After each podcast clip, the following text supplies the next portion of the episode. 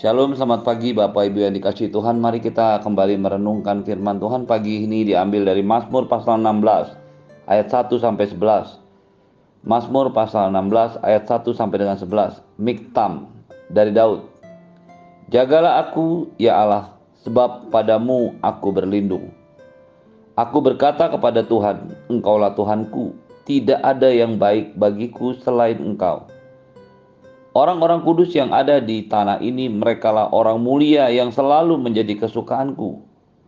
Bertambah besar kesedihan orang-orang yang mengikuti Allah lain. Aku tidak akan ikut mempersembahkan korban curahan mereka yang dari darah. Juga tidak akan menyebut nama-nama mereka di bibirku. Ya Tuhan, Engkaulah bagian warisanku dan pialaku. Engkau sendirilah yang meneguhkan bagian yang diundikan kepadaku. Tali pengukur jatuh bagiku di tempat-tempat yang permai. Ya, milik pusakaku menyenangkan hatiku. Aku memuji Tuhan yang telah memberi nasihat kepadaku. Ya, pada waktu malam hari hati nuraniku mengajari aku. Aku senantiasa memandang kepada Tuhan karena ia berdiri di sebelah kananku. Aku tidak goyah. Sebab itu hatiku bersuka cita dan jiwaku bersorak-sorak. Bahkan tubuhku akan diam dengan tentram Sebab engkau tidak menyerahkan aku ke dunia orang mati. Dan tidak membiarkan orang kudusmu melihat kebinasaan. Engkau memberitahukan kepadaku jalan kehidupan. Di hadapanmu ada sukacita berlimpah-limpah. Di tangan kananmu ada nikmat senantiasa. Bapak Ibu yang dikasih Tuhan, Mazmur 16 ditulis oleh Daud sebagai sebuah miktam, sebuah catatan yang menjadi sebuah kekhususan apa yang dituliskan oleh Daud di dalam syair lagu Mazmur pasal 16 ini merupakan sebuah kesimpulan dari semua pengalaman hidupnya bersama-sama dengan Tuhan. Bagaimana Daud mengalami semua kebaikan Tuhan. Bagaimana Daud mengalami sebuah promosi dari Tuhan. Bagaimana Daud mengalami masa-masa yang sulit dalam kehidupannya, percaya dan beriman kepada Tuhan. Bagaimana Daud bahkan menghadapi mara bahaya dalam hidupnya. Ketika ia dicari untuk dibunuh bukan hanya oleh teman atau kawan biasa tetapi oleh Raja Saul orang yang dibelanya. Apa yang dituliskan oleh Daud menjadi sebuah perenungan pengalaman pribadi yang luar biasa Ayat yang pertama dituliskan, Jagalah aku ya Allah sebab padamulah aku berlindung. Sejak pertama Daud memposisikan hidup dan dirinya untuk memiliki tempat perlindungan hanya bagi Tuhan saja. Dan ini bukan merupakan sebuah hal yang menjadi teoritis saja dalam hidupnya, tetapi dibuktikannya dalam pengalaman-pengalamannya Daud menjadikan Tuhan sebagai tempat perlindungan karena dia tahu persis ketika dia mulai menjadi gembala dari kambing domba yang jumlahnya tidak seberapa. Dan ketika melihat ada singa, ada beruang yang mencoba menerkam dombanya, maka dia melawannya. Dia tahu persis bukan karena kekuatannya, tapi karena Tuhan tempat perlindungannya. Ingatlah apa yang dikatakannya kepada Goliat, jika Tuhan mampu melepaskan aku dan domba-dombaku dari tangan beruang dan singa, maka Tuhan akan melepaskan aku dari tanganmu, hai Goliat, pahlawan orang Filistin. Ketika dia mengatakan kalimat seperti itu, Daud menyadari betul posisinya di hadapan Tuhan sebagai orang yang hanya menaruh tempat perlindungan kepada Tuhan. Penting bagi setiap Anda dan saya mengalami semua realitas pengalaman rohani bersama-sama dengan Tuhan itu sebabnya kenapa Tuhan mengizinkan Anda dan saya kadang-kadang melewati masa-masa yang sulit, masa-masa yang membahayakan, masa-masa di mana Anda dan saya kelihatannya tidak punya harapan lain, pertolongan lain selain daripada Tuhan. Pengalaman inilah yang membawa kita mengerti Allah itu adalah tempat perlindungan. Bagaimana kita bisa mengalaminya ketika kita tidak pernah ada dalam situasi di mana kita harus berlindung dan tempat perlindungannya hanyalah Tuhan. Itu sebabnya jangan menjadi lemah dan lelah dengan semua masalah kehidupan yang hari ini sedang dihadapi. Percayalah Tuhan ada di situ bersama-sama dengan kita dan dialah tempat perlindungan kita yang teguh. Aku berkata kepada Tuhan, kata Daud, Engkaulah Tuhanku, tidak ada yang baik bagiku selain Engkau. Kata-kata ini menunjukkan betapa dalamnya Daud memahami kebaikan Tuhan dalam hidupnya. Tentu saja hal ini tidak berarti tidak ada orang-orang baik yang ada di sekitar hidup Daud. Ada banyak orang-orang yang menyertai Daud. Dia punya tiga triwira yang begitu luar biasa yang baiknya mempertahankan dia. Bahkan bukan hanya mempertahankan legasi supremasi dia sebagai raja, tetapi juga mempertahankan nyawa mereka untuk Raja Daud. Ada banyak orang baik lagi di sekitar Daud. Ada Imam Zadok, ada Jonathan, ada banyak orang lain yang sudah berbuat baik kepada Daud. Lalu apa yang dimaksudkan dengan kata-kata tidak ada yang baik bagiku selain engkau? Hal ini menunjukkan sebuah sastra atau budaya penulisan Ibrani yang hanya mengenai dua yang hanya mengenal dua nilai, baik jahat hitam putih, atas bawah, besar kecil, lebar dan sempit. Hanya ada dua pilihan dalam hidup kita, dalam budaya Ibrani, yaitu budaya Yahudi. Kalau firman Tuhan mengajar kepada kita, tidak ada yang baik bagiku selain engkau. Hal itu menunjukkan bahwa Tuhanlah satu-satunya kebaikan yang kita bisa andalkan. Dialah yang terbaik dari yang baik. Itulah yang dimaksudkan dengan kalimat ini. Ada banyak orang yang baik, berbuat baik, melakukan hal-hal yang baik buat hidup kita, tetapi Tuhan tetaplah yang terbaik. Ini menjadi sebuah perenungan yang mendalam. Apakah kita sudah sampai ke dalam pengertian ini? Tidak ada yang baik bagiku selain Engkau ya Tuhan. Orang-orang kudus yang ada di tanah ini mereka lah orang mulia yang selalu menjadi kesukaanku.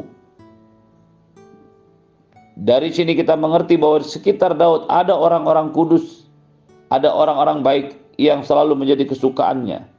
Menarik untuk kita renungkan sebagai orang yang dekat dengan Tuhan, yang berkenan kepada Tuhan. Daud yang pertama, memerlukan tetap orang-orang yang ada di sekitarnya, orang-orang yang baik, orang-orang yang berjalan bersama-sama dengan dia.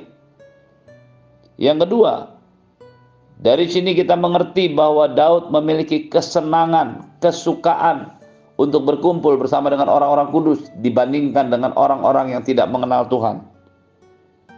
Kata kesukaan berasal dari bahasa Ibrani hepsi. Hepsi yang kemudian diterjemahkan sebagai desire atau kesukaan. Berawal dari akar kata kefet, kefet yang berarti menyenangkan, menerima, diterima, sesuatu yang memuaskan hati, yang menyenangkan, yang sesuai dengan tujuan. Artinya Daud menganggap orang-orang kudus, orang-orang yang percaya kepada Tuhan, yang beriman dengan Tuhan yang sama, adalah orang-orang yang selalu bisa diterima, selalu menjadi kesukaan, selalu menjadi tujuan dia. Karena di dalam Mazmur pasal 1 dengan jelas dikatakan berbahagialah orang yang tidak berjalan menurut nasihat orang fasik, yang tidak berdiri di jalan orang berdosa, dan yang tidak duduk dalam kumpulan pencemooh. Daud memahami betul Mazmur pasal yang pertama tadi sehingga dia mengambil keputusan untuk selalu bersama-sama dengan orang-orang kudusnya. Selalu menjadi tujuan, selalu menjadi hal yang menyenangkan hatinya. Hal ini tentu saja tidak berarti Daud tidak bergaul, kita tidak bergaul dengan orang-orang di luar, orang-orang yang seiman dengan kita. Tetapi bersama-sama dengan orang-orang yang beriman sama kepada Tuhan yang dahsyat dan luar biasa ini. Itu menjadi sebuah kesukaan, sebuah hal yang menyenangkan yang bisa diterima dalam hidup kita. Bertambah besar kesedihan orang-orang yang mengikuti Allah lain. Aku tidak ikut mempersembahkan korban curahan mereka dari darah. Dan juga tidak menyebut nama mereka di bibirku. Inilah yang merupakan penjelasan dari Daud mengapa dia selalu menjadi kesukaannya bersama-sama berkumpul dengan orang-orang kudus. Karena bersama-sama dengan orang kudus mereka akan menyembah Tuhan, memuliakan Tuhan dan tidak menyembah kepada ilah-ilah lain yang membawa kepada masalah dan juga tidak menyebut-nyebut nama dewa atau sembahan mereka, ilah mereka dalam hidup kita. Ketika kita ada dalam lingkungan yang tepat, maka kita akan bertumbuh sesuai dengan apa yang Tuhan sudah tetapkan dari hidup kita.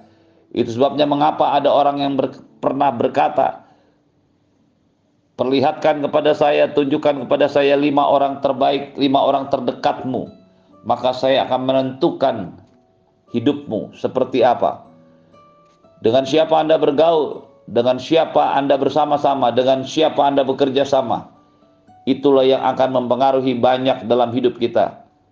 Ketika kita bersama-sama dengan orang yang mengasihi Tuhan, maka kita akan punya dorongan untuk selalu mengasihi Tuhan. Ketika kita bersama-sama dengan orang yang melayani Tuhan, kita akan terus punya dorongan, tarikan yang sama untuk melayani Tuhan. Dan sebaliknya ketika kita berada sama-sama terus-menerus dengan orang-orang berdosa, orang-orang yang menganggap dosa adalah dosa, orang-orang yang tidak peduli dengan rumah tangga, Orang-orang tidak peduli dengan masa depan, orang-orang tidak pernah memperdulikan keberadaan dirinya dan juga Tuhan, maka tarikan gaya hidup mereka, bahkan roh yang ditransferkan akan menjadi sama dengan diri kita. Itu sebabnya mengapa Daud berani berkata,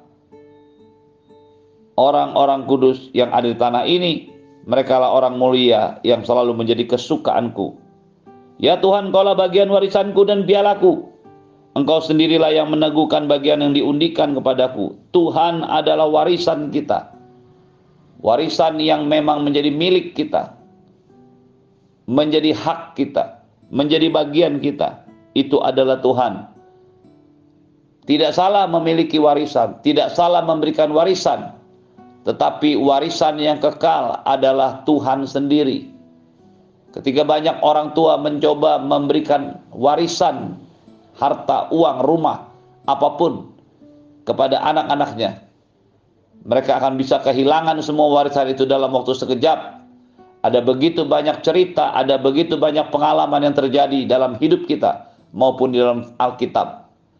Tetapi ketika kita memberikan warisan rohani kepada anak-anak kita, kepada orang-orang di sekitar kita, itu adalah Tuhan maka itu adalah warisan yang kekal yang akan sangat berguna dan sangat bermanfaat dalam hidup kita. Karena itulah yang menyelamatkan kita, itulah yang memimpin kita hidup dalam kebenaran. Tuhan juga adalah piala. Piala di sini yang dimaksudkan adalah wakozi yang beraka, berawal dari akar kata kos. Kata benda feminim ini menunjukkan cup piala, tempat minum, small owl. Jadi sebenarnya yang dimaksudkan pialaku di sini adalah tempat minum, tempat cawan untuk minum. Dan biasanya ini ditujukan kepada raja-raja atau orang-orang penting. Perhatikanlah beberapa kali Alkitab mencatat orang-orang seperti Firaun, seperti raja-raja, mereka mempunyai cup, mempunyai piala untuk minum sendiri. Dan itu khusus tidak bisa semua orang bisa minum perkakas yang sama dari cup yang sama. Itu adalah sebuah promosi kebanggaan dan itu adalah Tuhan sendiri. Ketika kita menyadari bahwa kebanggaan kita adalah Tuhan, maka semua hal yang lain yang ada dalam dunia menjadi tidak atau kurang berarti dibandingkan dengan Tuhan. Tuhan adalah ciri ilahi kebangsawanan kita, bukan oleh darah, bukan oleh kedudukan, bukan oleh harta atau uang atau kekayaan, tetapi dialah kebanggaan kita. Dialah warisan kita dan dia adalah standar kebangsawanan kita secara rohani di hadapan Tuhan. Engkau sendiri yang meneguhkan bagian yang diundikan kepadaku. Kata meneguhkan juga bisa diartikan sebagai memelihara Tuhan yang akan menjagai dalam hidup kita semua yang menjadi janji Allah. Dan itu adalah bagian kita. Bersama-sama dengan Tuhan akan ada sukacita berlimpah-limpah. Akan ada nikmat senantiasa dan ada kehidupan yang kekal. Pastikan Tuhan selalu menjadi warisan kita, kebanggaan kita, kehidupan kita, dan sukacita kita senantiasa. Terimalah berkat yang daripada dari Bapa di surga, cinta kasih dari Tuhan Yesus, penyertaan yang sempurna daripada Roh Kudus menyertai hidup hari ini dan sampai selama-lamanya. Amin. Shalom, selamat pagi. Tuhan Yesus memberkati.